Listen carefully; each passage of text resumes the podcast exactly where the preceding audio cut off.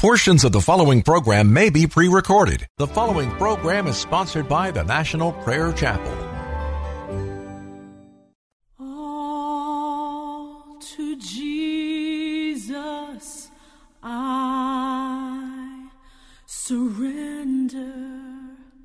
All to Him I freely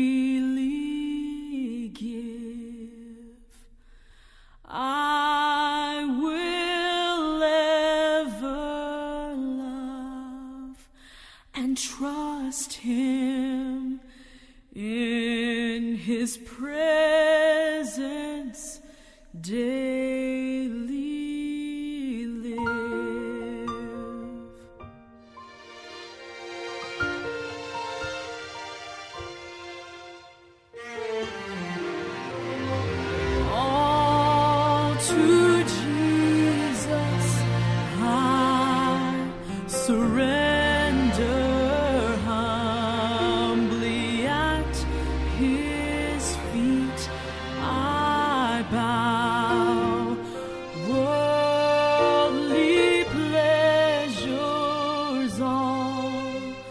forsaken.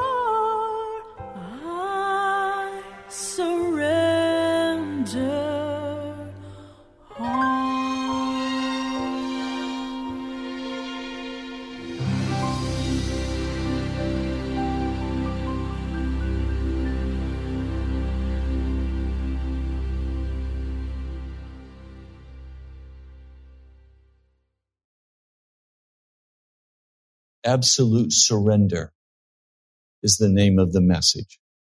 Absolute surrender. Let's pray. Lord Jesus, quickened by the power of your spirit. Lord, the world has encroached so powerfully. Would you show us how to evict all of the presence and power of darkness by your spirit and by your power, by the blood of Jesus. Lord, I thank you. I lift my hands to you and say, Jesus, come and quicken this message. I pray in your holy name. Amen.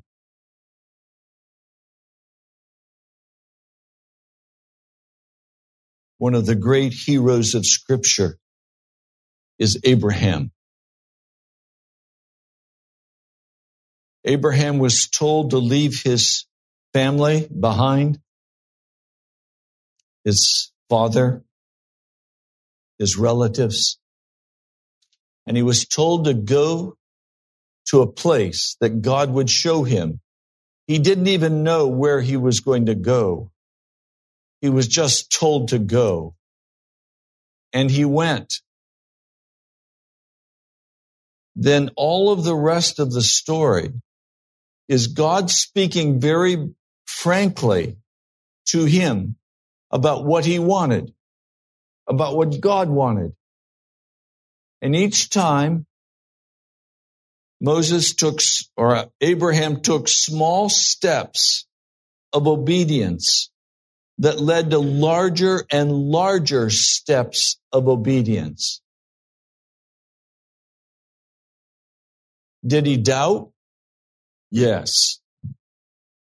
You'll find he laughed when God told him he was going to have a son in his old age. But he continued to maintain his relationship with God. And God brought him through in great victory out of doubt into an absolute assurance that God was going to do what he promised him he would do. I suspect there's not one of us in this room who has not doubted at some point in your life about what God had spoken to you. And then finally, he brings us through in victory and we don't waver. We stand. Most of us have had to go through times of severe discipline and punishment because we would not believe the word of the Lord to us. And through that time of discipline, God's love was not taken from us. I liked why is God what was the word? Stalking me. You know, there's a famous poem, The Hound of Heaven. I love this piece of poetry because it describes the Holy Spirit coming after a man who was unsaved. And finally he fell down and he could feel the licking of the Holy Spirit on his face and it revived him. He leaped to his feet and he ran from God again until finally the chase ended and God had him. I've experienced the stalking of God on my life. it's pride that makes a man or a woman get up and run again. It's bitterness of heart. It's unbelief. We don't see how we can survive and do what God calls us to do. Abraham didn't know how he could survive and do what God told him to do. God had to keep bringing him up and bringing him up until finally he stood like a rock, absolutely given to God. No question. No matter what it cost him, he was going to do what God told him to do. But you remember what happened with Hagar. You remember how he stepped out in his own strength and his own flesh and created a son. And he wanted that son to be the son of promise. And God said, no, Sarah will have a child. And they named him Isaac, which means laughter. God wants to bring us to laughter, the laugh of joy and happiness. The Lord wants to bring us to a place where we see the fulfillment of what this call has all been about, where we see the glory of God. After he committed that sin of going to Hagar, God still loved Abram or Abraham as we know him. But for 13 years, God would not speak to him. I'm sure his heart grew very tired and sad at the absence of God. But finally came back with a very clear command. Walk before me and be blameless. God reaffirmed the promise of the covenant to him. I believe because of that failure in Abraham's life, he was brought to the test of Genesis 22. The most terrifying words to me in all of the scripture. Sometime later, God tested Abraham. I dread the testings of God where God looks at a man and says, okay, are you going to come through or are you not going to come through? Do I have with you absolute surrender? Does your life belong to me or does your life still belong to you?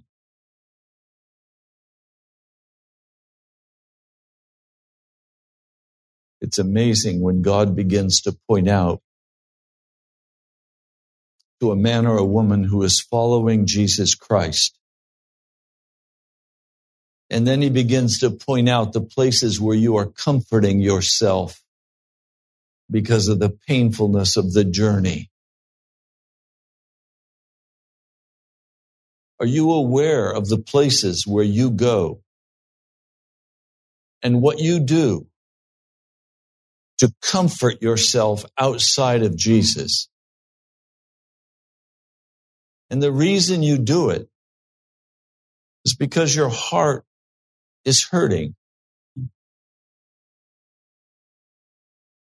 Probably the number one place most of us go to comfort ourselves is food. One person said to me this week, Oh, Pastor, Food is very, very important to me. How important is food to you? Do you comfort yourself with food? Or do you comfort yourself with the entertainment of the world? You comfort yourself with shopping. And if you don't have money, do you comfort yourself to just go sightseeing in the stores? And wish I had, and what I would do if I had. How do you comfort yourself? Do you comfort yourself with your cell phone? With the internet? With Facebook? I challenge you, find out where you comfort yourself. Like, you know, turn the internet off for a week. Turn your cell phone off for a week except to answer phone calls that come. It's astonishing to me when I, when I'm walking in the public, everybody's like this. I mean, don't they know they're going to get drooping necks? They're going to go blind. Medical science is warning Americans if you haven't seen it, it came out this week saying there will be an epidemic of blindness in America because of the constant straining of our eyes with the small cell phone messages. Where do you comfort yourself?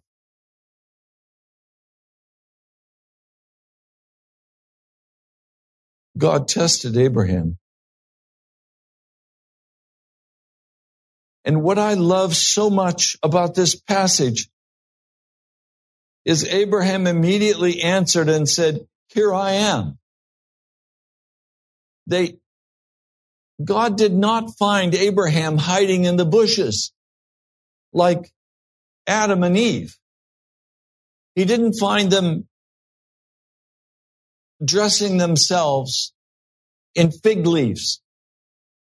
Abraham knew that his only garment was the garment given to him by God. This man was absolutely sold out to the Lord God of heaven. But now God was going to demonstrate something so powerful. He answered, Here I am. And God said to him in verse 2, this is Genesis 22, verse 2. Then God said, Take your son, your only son,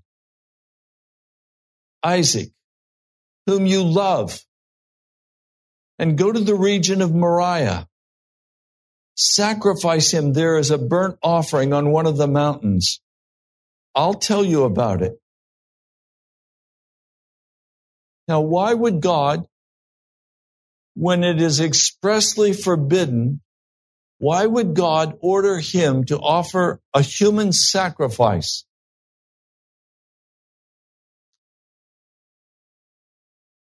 It's very clear God was in the business of birthing a nation. That nation was going to be brought forth out of Abraham. What Abraham did was critical in telling the story that a Messiah was needed and that Messiah would be a human sacrifice, a high priestly sacrifice, a foretelling of the coming of Jesus Christ.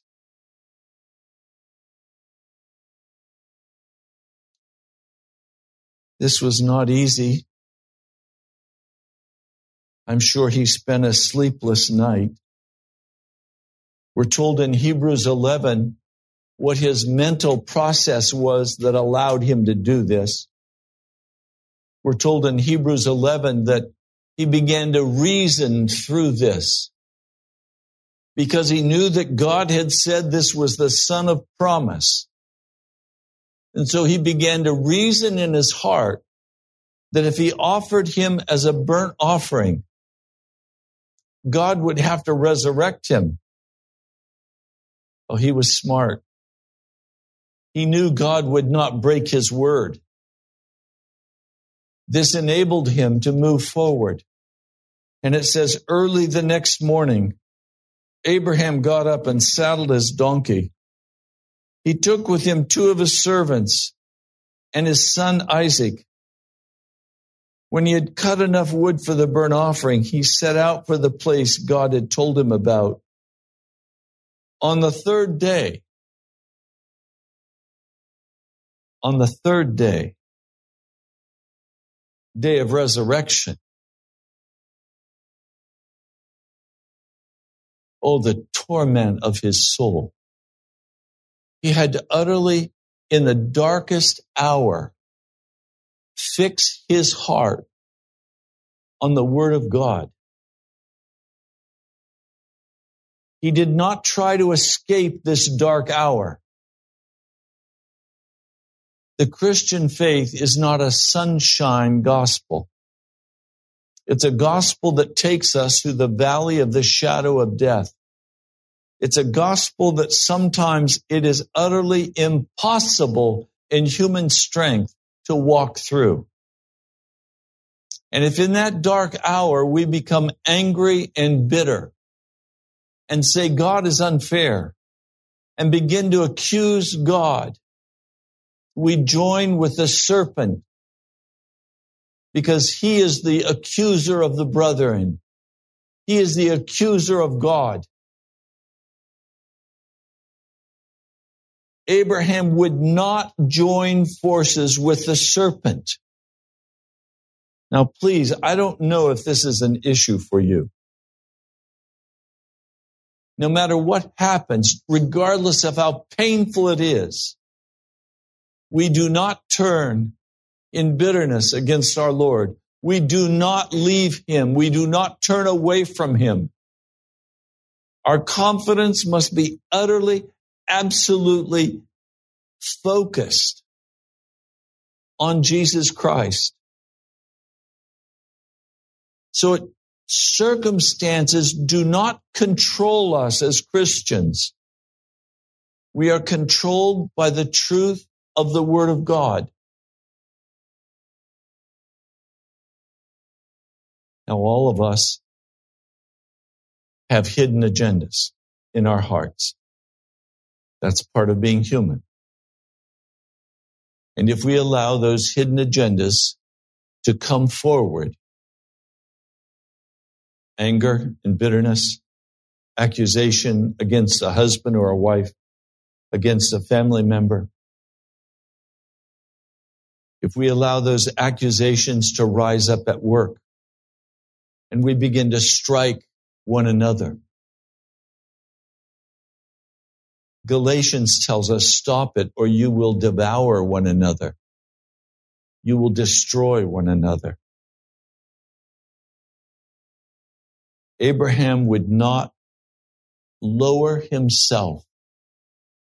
He had been tested too many times by God. He knew the God he served.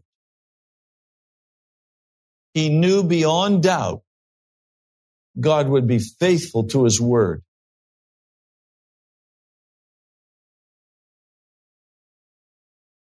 He said to his servants, Stay here with the donkey while I and the boy go over there. We will worship. To worship means to fall down humbly, to put your face in the ground, to give homage to royalty. This is the first time the word worship is used in the scripture. It was in the time of the most bitter testing of his life that he chose to turn and worship God. Up to this time, he had brought himself to offer the sacrifice. He had, he had done what God called him to do, but he had never before fallen on his face and worshiped God. Not with a heart totally given to God. The most precious gift in his life was his son Isaac. Now, just a side note. When he comes back home after this test, Sarai isn't there.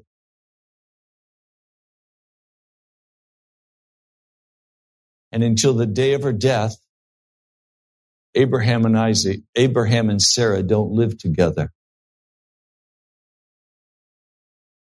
There's quite a distance, in fact. I think this was probably simply too much for her heart to bear.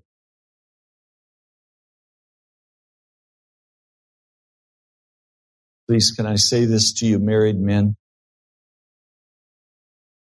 Sometimes you have to cover your wife with gentleness and love because the journey may be too much for them.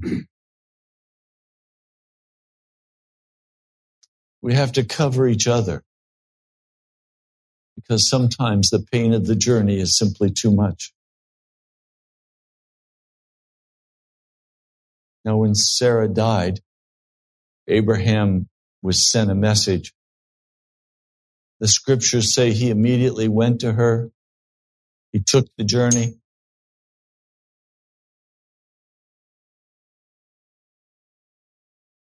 He took the journey and the scriptures say he wept over her.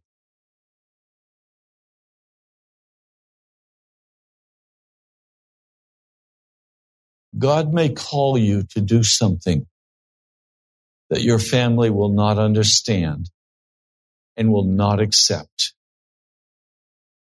Don't judge them. Be gentle with them. We do not stand before God in the great day of judgment with someone else standing with us. God does not have grandkids. We stand alone before the judgment bar of God. So as we make this journey and the tests come in our life, be gentle with those who do not understand the test. And choose not to be defensive or bitter or angry, but cover them with love.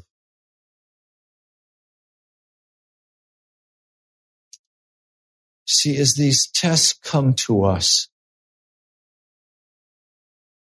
don't be distracted, but keep your focus on the Lord God of heaven. Abraham makes this journey. Isaac speaks up and says, Abraham, father, yes, my son, the fire and the wood are here, but where's the lamb for the burnt offering? Abraham answered, God himself will provide the lamb for the burnt offering, my son. I love that statement of absolute faith. He knows that the Lord God of heaven will offer his sacrifice. And I want to tell you, on Calvary, God offered his sacrifice. He offered himself. The Father gave his Son. He didn't ask Abraham something that he was himself unwilling to do.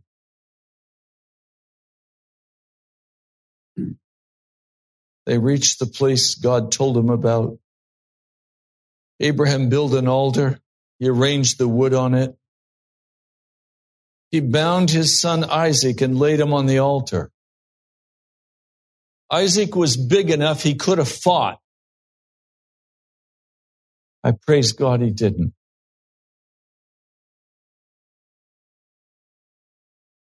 I look at Isaac's life. All of his life is not pleasing before God. Remember, the scriptures tell us that he loved the wild game. There was a part of Isaac's heart that wanted to bless what God did not want blessed. But all of that is forgiven because of what he did right now. He was established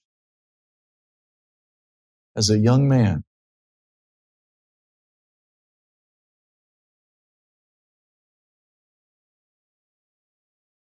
Abraham reached out his hand in verse 10.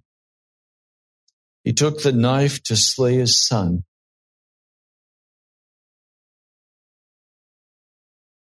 I don't think when he lifted that knife, there was a moment of hesitation. It was done in Abraham's heart. He was sold out to do exactly what God told him to do. But an angel of the Lord called to him from heaven, and we know that angel, it's a messenger. It was the pre incarnate Jesus. You'll see that in just a moment. Abraham, Abraham. Here I am, he replied.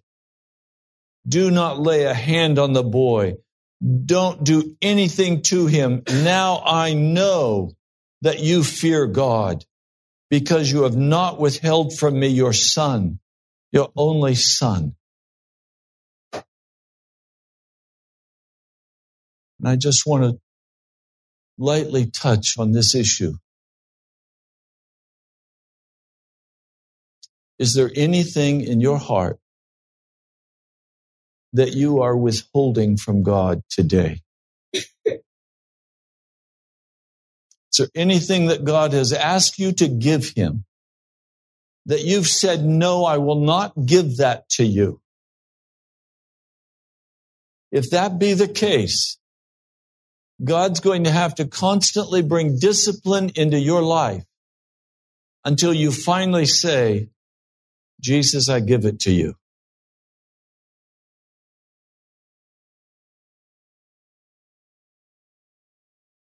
It requires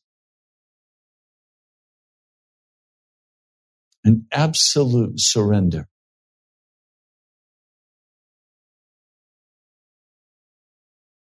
Abraham looked up, and there in a thicket he saw a ram was caught by its horns.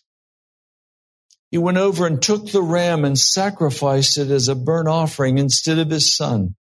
So Abraham called that place, the Lord will provide.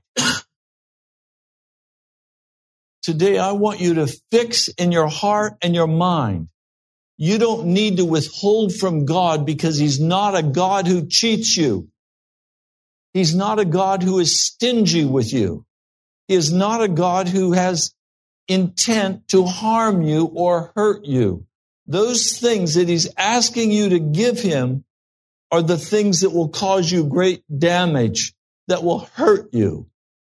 He's asking, will you release those things to me? And you say, but oh, they're, they're my precious things. God has something even more precious to give you.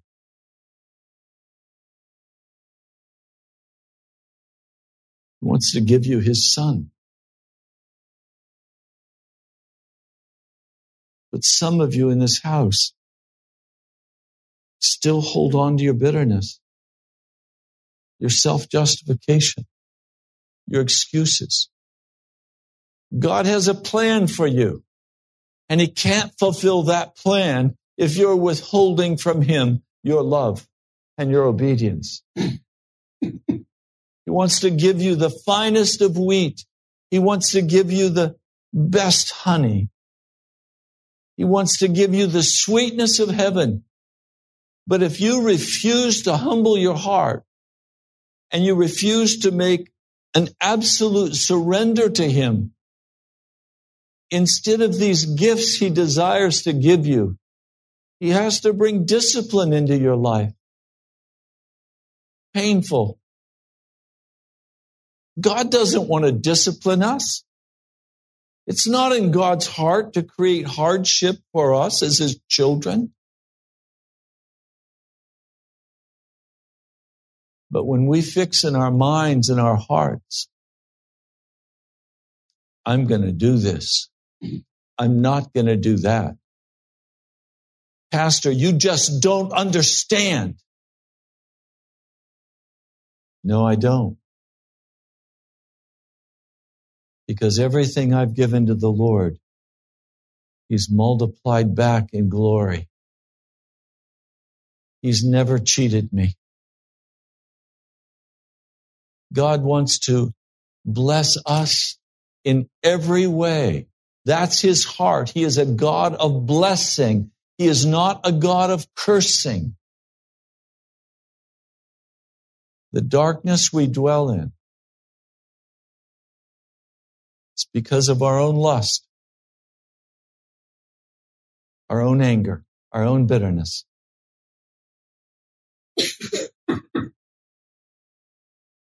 You've heard this many times. Let me say it again very boldly. Jesus loves you. Can you stand that much love?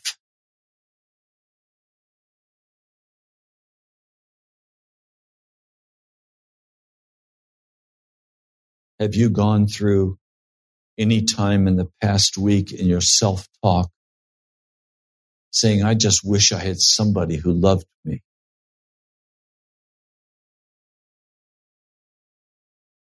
Jesus loves you. And he wants to fill you so full of his presence that you will never again ask the question, does, does anybody love me? Instead, you're going to be asking, who can I love? Who can I pour my heart out to in love? I look at some of your faces and there's such a look of loneliness haunting your face. Jesus wants to come in and he wants to empower you to love somebody. He wants you to come out of yourself and be an offering to others. The question is, who can I serve? Who can I give myself to? Who can I help on this journey? Who can I pour myself out for?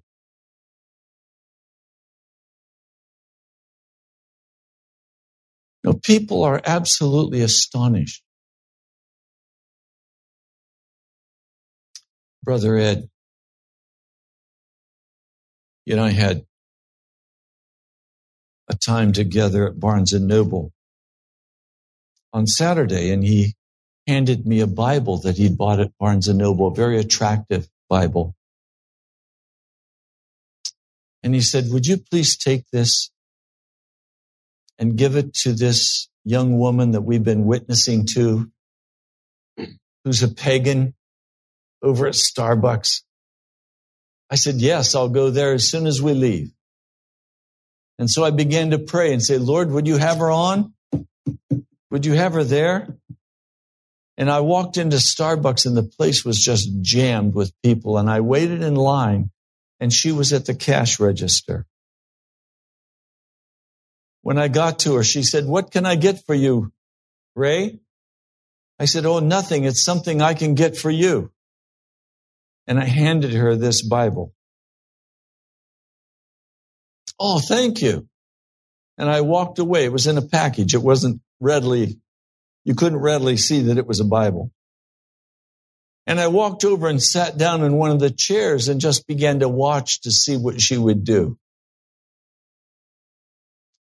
She opened that Bible up. Literally, she called to one of the other staff and said, I have to take a break now. And she literally ran from around that counter to me and threw herself at me threw her arms around me and just about crushed me. And she said, I can't thank you enough. Thank you for this. Here's a pagan who, who worships Moloch. The old gods, she says.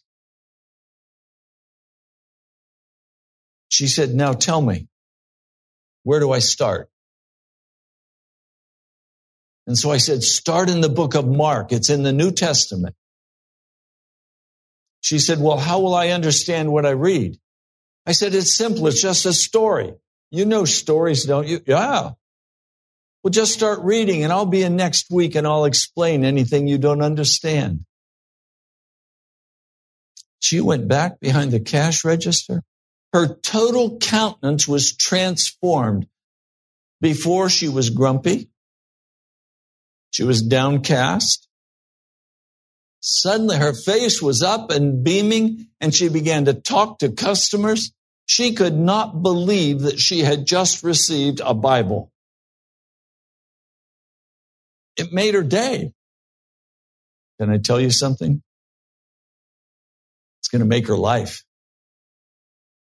She's going to become a follower of Jesus. And thank you, Ed, for that kindness to her. I had not thought of getting her a Bible. That was the Holy Spirit. Since I've known her and witnessed to her, nothing has touched her like that small gift of a Bible. And by the way, it was a purple Bible.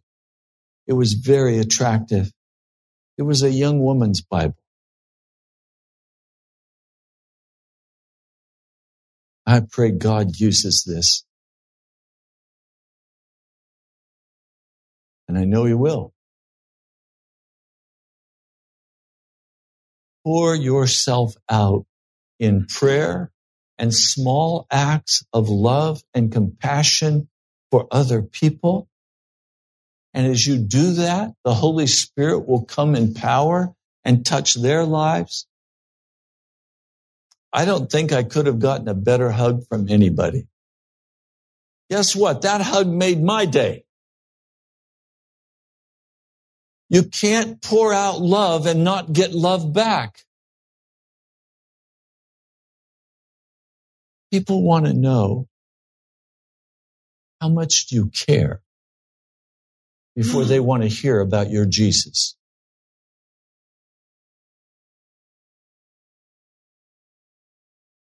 It means an absolute surrender to Jesus and a giving over of our hearts so that he can come in and heal the broken places in our lives. When he comes in and heals those broken places, we pour out to others what he's giving to us. And everything changes. And suddenly we can begin to walk around as I do when I go into that Starbucks and I go there not for the coffee.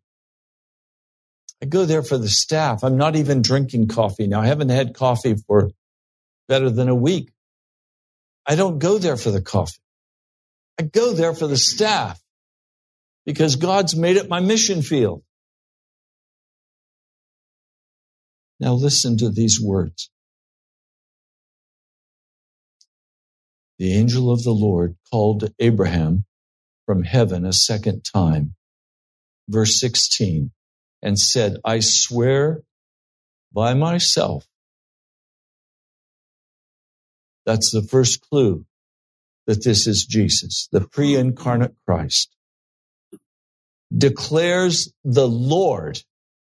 No angel will call himself Lord.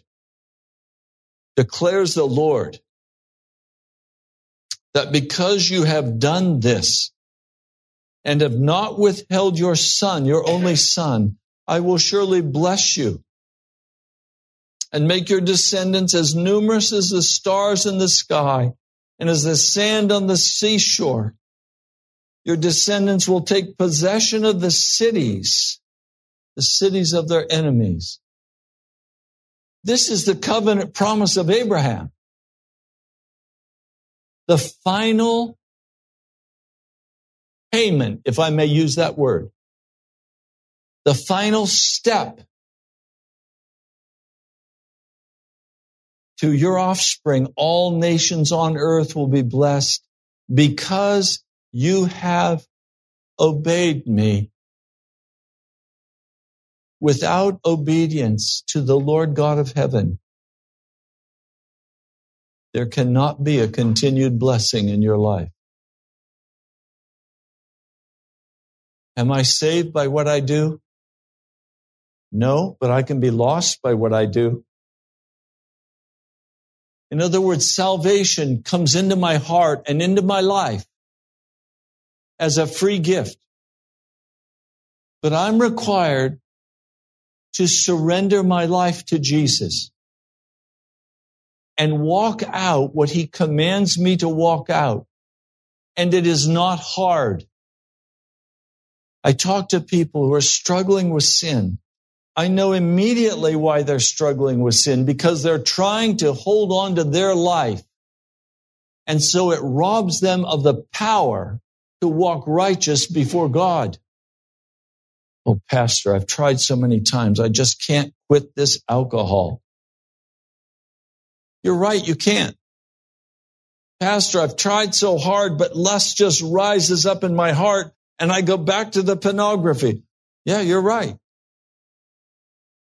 You do that because you have not made the final commitment to surrender to Jesus Christ.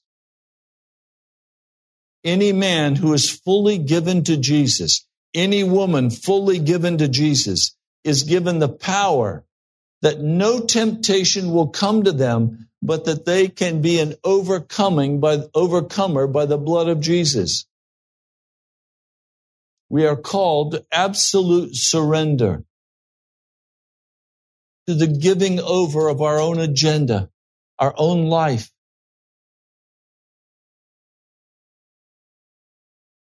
How could it be any different in heaven? You think we're going to walk into heaven and curse our friend? Think we're going to walk into heaven with a bitterness in our heart? You think we're going to walk into heaven and begin to connive and cheat others in that heavenly realm? That's what Satan did. God's not going to let that happen again. By the power of the blood, we have the victory over the world, the flesh, and the devil. If you don't have that victory today, it's because you have not yet made that final, full, and absolute surrender to Jesus Christ. Giving up your own life, your own agenda, you are given to Him in love because God is love. Judgment is the strange act of God. Judgment is not what He wants to do.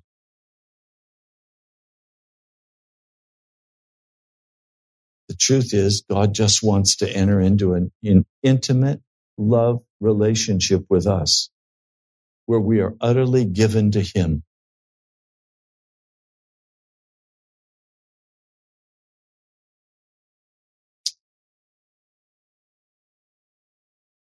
I want to read for you just a couple of passages of scripture out of the New Testament. I'm going to begin with 1 Corinthians, the ninth chapter, verse 24. 1 Corinthians, the 10th chapter, verse 24.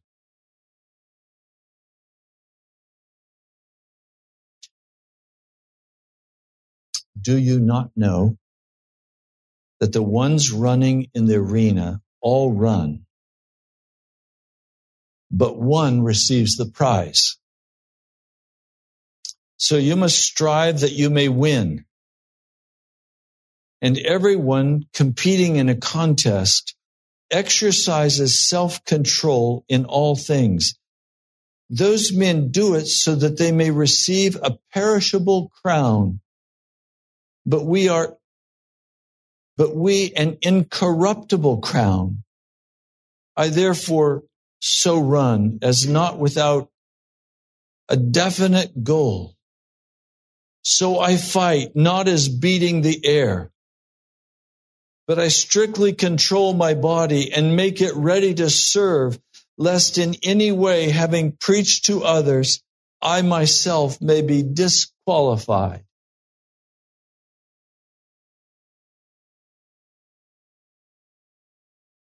There's another passage I want to read for you.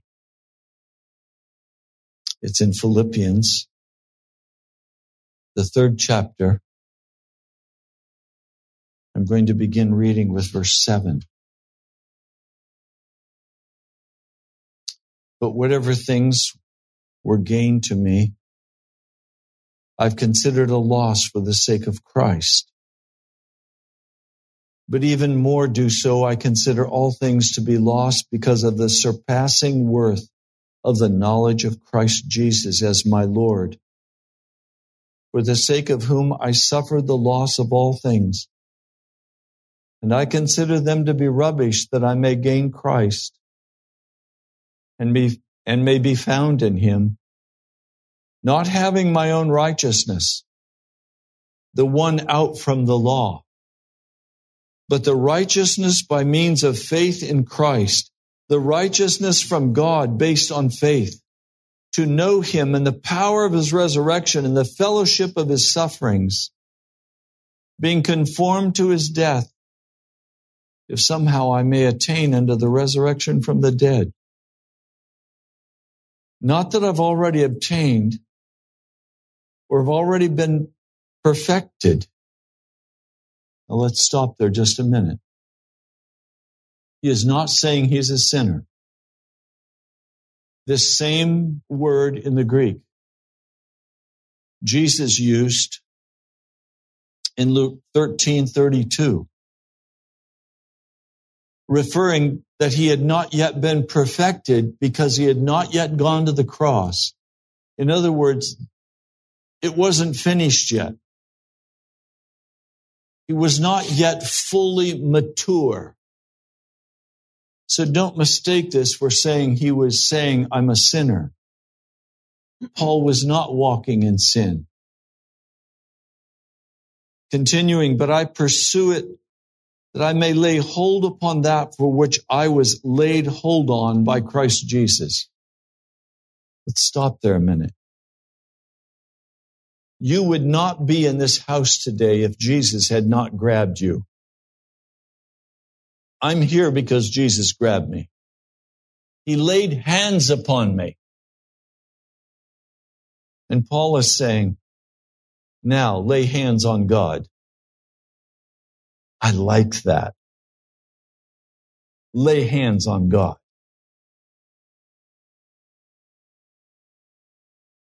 I pursue if also I may lay hold upon that for which I was laid hold on by Christ Jesus. Brethren, I do not count myself as having laid hold.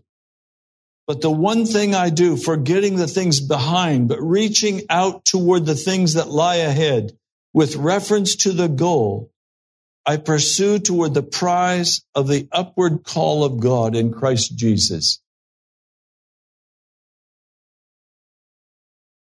My brothers and sisters, I do not have time. I do not have energy to lay hold of anything but Jesus Christ and then to do exactly what he tells me to do. Anything else will be a side current that comes across my life and it will take me off in a direction I don't want to go. I want to go the direction Jesus has called me to go. And heaven is my home. I'm just a stranger here. I'm an alien and a stranger in this land. My home is heaven. Several times people have said to me, Pastor, where are you from? And I've answered, hell. what? Where are you going? Jerusalem, the holy city. I'm on my way to heaven from the den of the serpent.